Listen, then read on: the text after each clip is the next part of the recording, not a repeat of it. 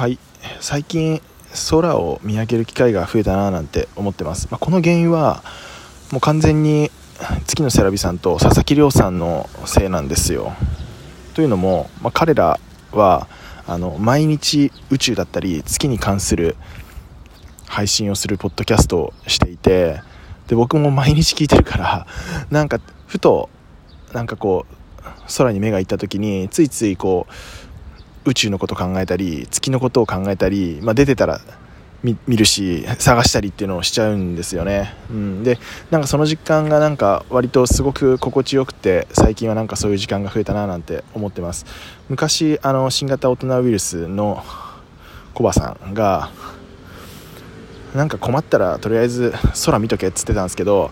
ああなるほどなって最近本当に思うようになりました。この2つのポッドキャスト本当面白いんでぜひ皆さんも聞いてみてください。